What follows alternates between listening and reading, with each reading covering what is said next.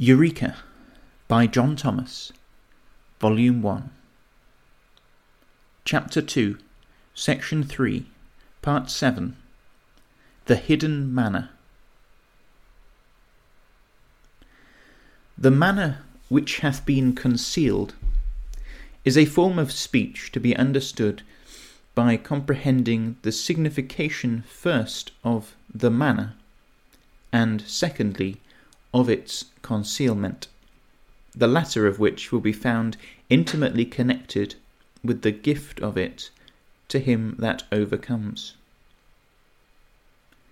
When the twelve tribes had arrived in the wilderness of sin, they murmured against Yahweh, because they apprehended that they would perish there from hunger, as if, had that been his intention, he would not have left them to die in Egypt. But the Spirit had heard their murmurings, which showed their want of confidence in his promises. For he had promised to plant them in the land of Canaan, a land flowing with milk and honey.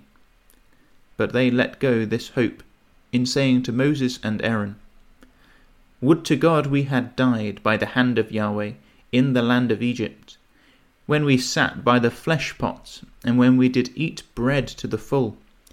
For ye have brought us forth into this wilderness to kill this whole assembly with hunger. These murmurings being heard, Yahweh said to them through Moses, Behold, I will rain bread from heaven for you. Having made this promise, before it was fulfilled, the glory of Yahweh appeared in a cloud as they looked toward the wilderness, and the whole congregation saw it.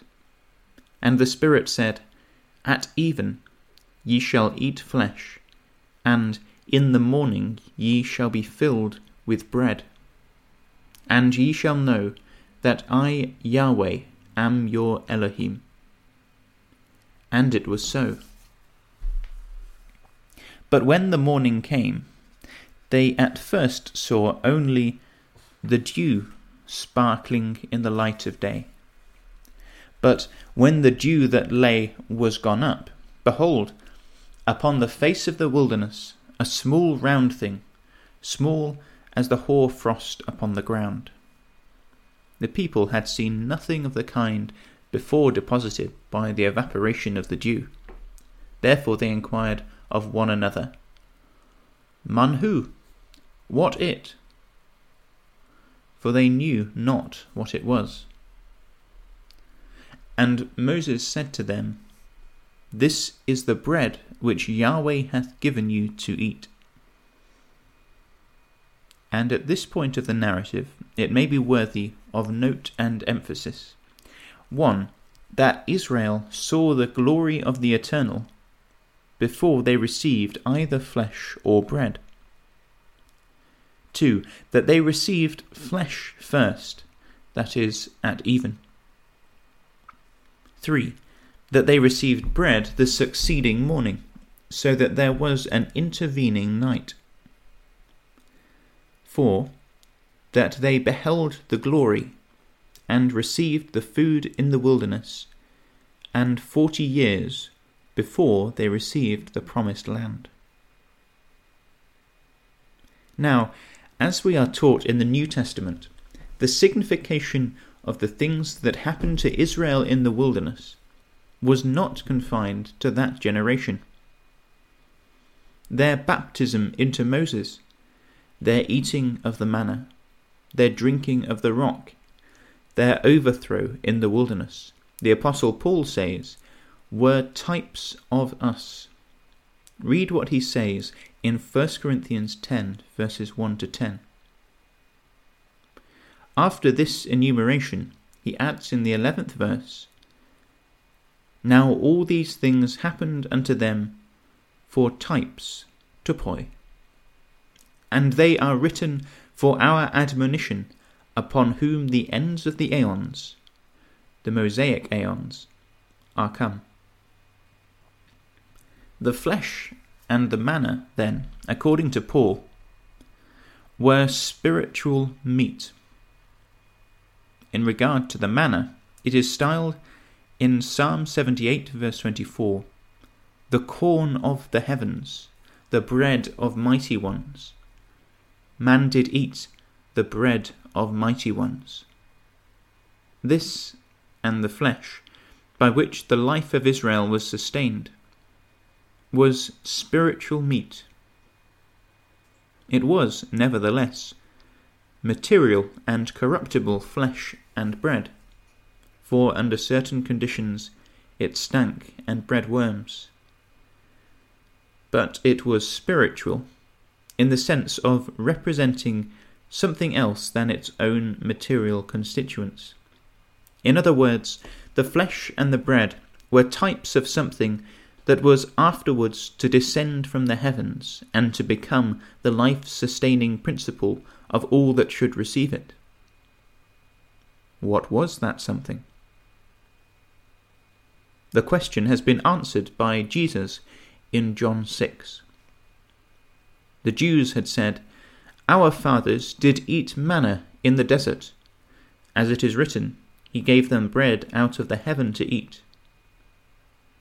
But in reply to this, Jesus said, Moses gave you not the bread out of the heaven, but my Father giveth to you the true bread out of the heaven. For the bread of the deity is he, who, descending out of the heaven, and giveth life to the cosmos. This was as much as to say that the manna was representative of a life imparting agent from heaven. Even the Logos speaking by Jesus. In him, the Logos, was life, says John, and the life was the light of men. The Logos, or Spirit of Deity, was the manna, or true bread. It was this Logos who said, I am the way, and the truth, and the resurrection, and the life. I am the bread of life, or the manna. I came down from heaven. This is the bread which descendeth from heaven, that a man may eat thereof, and not die. If any man eat of this bread, he shall live in the aeon. And the bread that I, the Logos, will give is my flesh, which I will give for the life of the cosmos. Thus spake the Logos, who was in the beginning the deity. He promised to give his flesh for the sustenance of the cosmos. This flesh was the son of Mary and David, named Jesus, and the Logos appointed that Jesus should be eaten, and his blood drank in the even, by all who would become the subjects of resurrection to the life of the aeon. Except ye eat the flesh of the Son of Man, and drink his blood, Ye have no life in you. This saying is fatal to the heathen dogma of an immortal soul in sin's flesh. For they only eat the flesh and drink the blood of Jesus, who discern the Son and believe into him. And this can be affirmed of an almost Noachic few in this evil generation. He that believes the written testimony of the Logos concerning Jesus, set forth in the prophets and apostles, and becomes the subject of repentance and remission of sins in his name, eats his flesh, and drinks his blood, and hath aeon life, in the sense of Revelation 22, verse 14. Blessed they doing God's commandments, that they may have the right to the wood of the life. and I will raise him up at the last day. John 6, verse 54. Thus, he that eateth me, even he shall live by me, and none else. The Christ, then, or the Logos become flesh, is the spiritual meat represented by the flesh and manna in the wilderness. Hence, the apocalyptic manna is representative of the last Adam, whom Paul styles a life imparting spirit. And to eat from this manna is to be the subject of incorruptibility of body and life, which together constitute immortality in the thousand years aeon, which deathlessness is imparted by the Spirit which raised up Jesus from among the dead. We may here recall the attention of the reader to the four points already before him. These were typical conditions, the antitypes of which may be thus stated in a corresponding order. 1. It was typically necessary that Israel see the glory of Yahweh before they eat heaven's flesh at even, and eat from the manna in the morning. 2. That they eat the flesh first. 3. That they eat the bread afterwards. 4. That they eat both before they obtain aeon possession of the land promised to Abraham and his seed. Under the first head, I remark that Jesus anointed was the glory of Yahweh. This is proved by John's testimony that the Logos became flesh and dwelt among us, Israelites. And we beheld his glory, the glory as of the only begotten of the Father, full of grace and truth. And of his fullness have all we received, and grace for grace. For the law was given through Moses. The grace and the truth, represented by that law, came through Jesus anointed.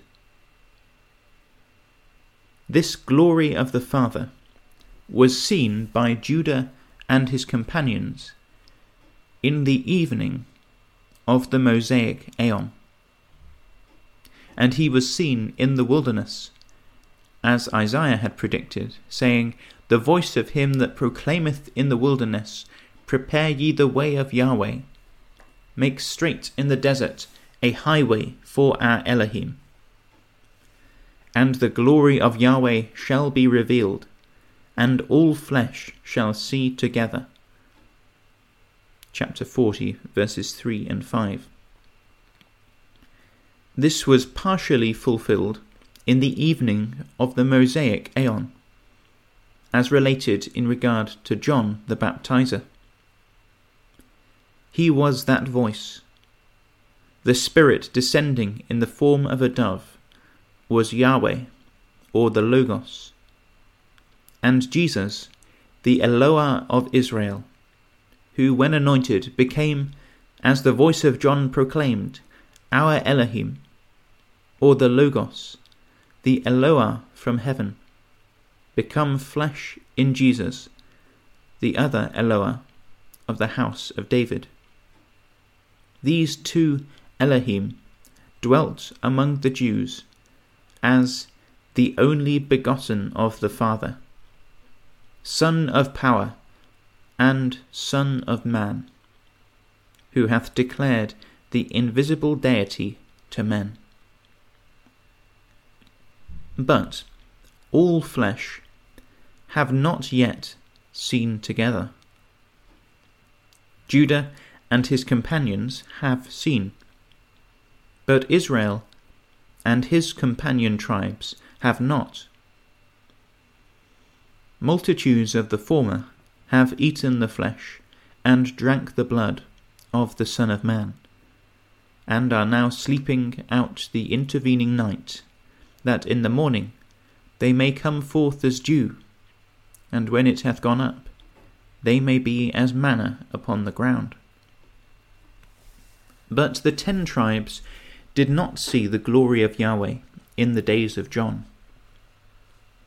It is, however, typically necessary that they do see it in the wilderness before the morning, that they also may eat the flesh and drink the blood of the Logos before they eat of the manna hidden in the dew, preparatory to their admission into the covenanted land.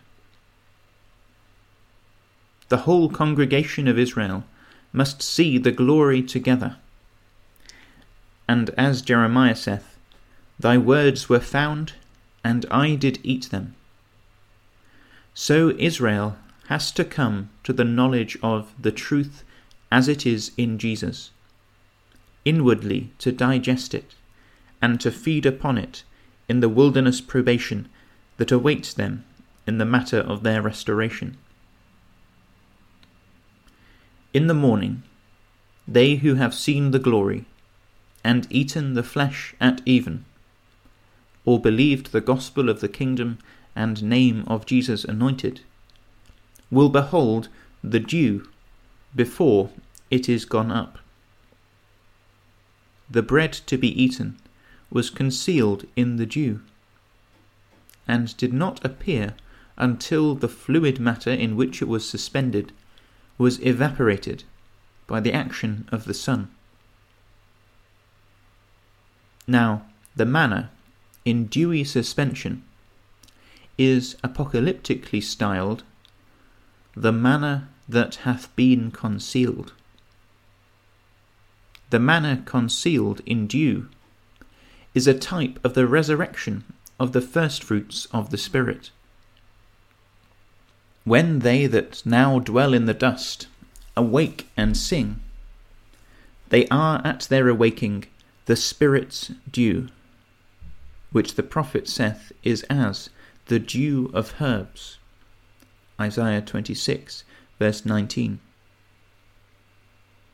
They remain in this dew state until the Sun of Righteousness acts upon them and transforms them into manna that is, makes them corporeally like himself, transforms the body that comes out of the grave into a like form to that with which he descends from heaven.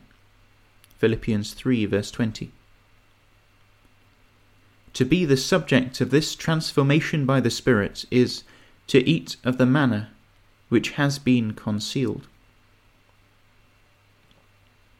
But the concealment of the manna has also a special reference to Jesus, who is himself the type of his companions.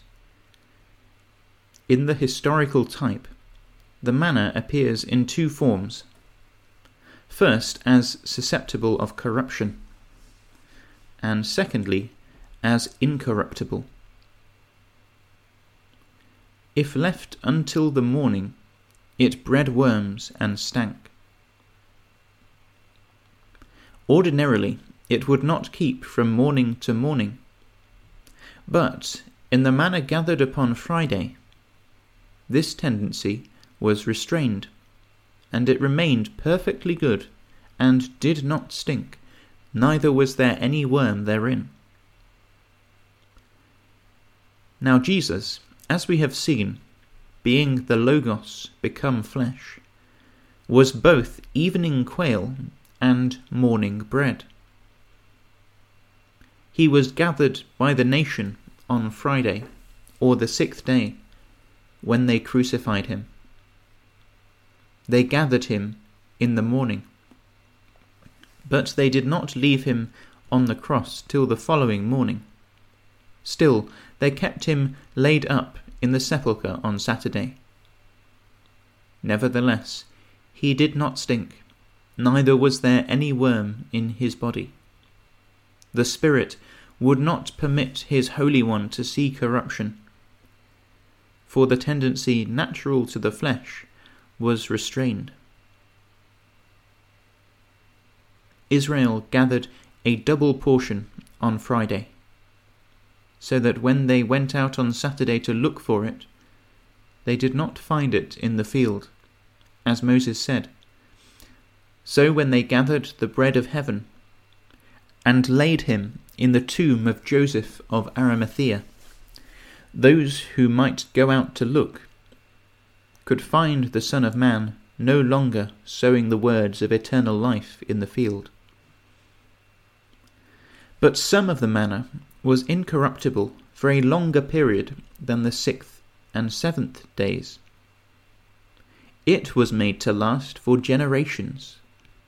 Moses was commanded to put an omer, or tenth part of an ephah, of manna into a pot, and to lay it up before the testimony to be kept.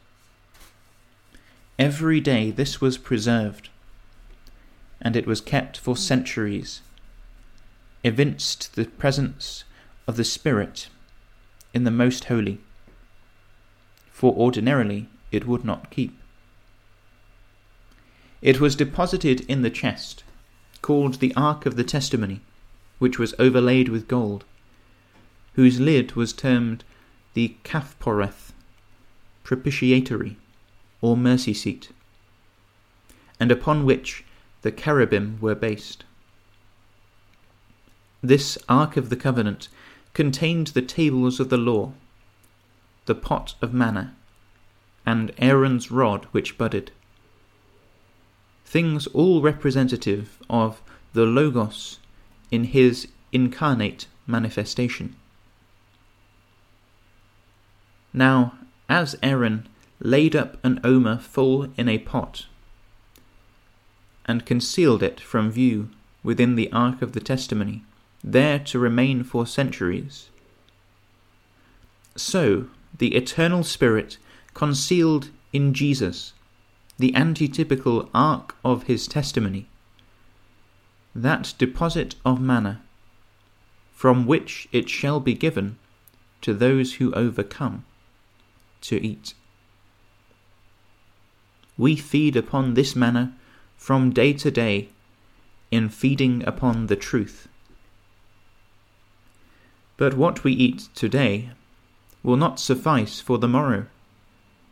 We must keep it in memory. But though we thus feed, and rejoice in the right to life, yet it is life manna concealed.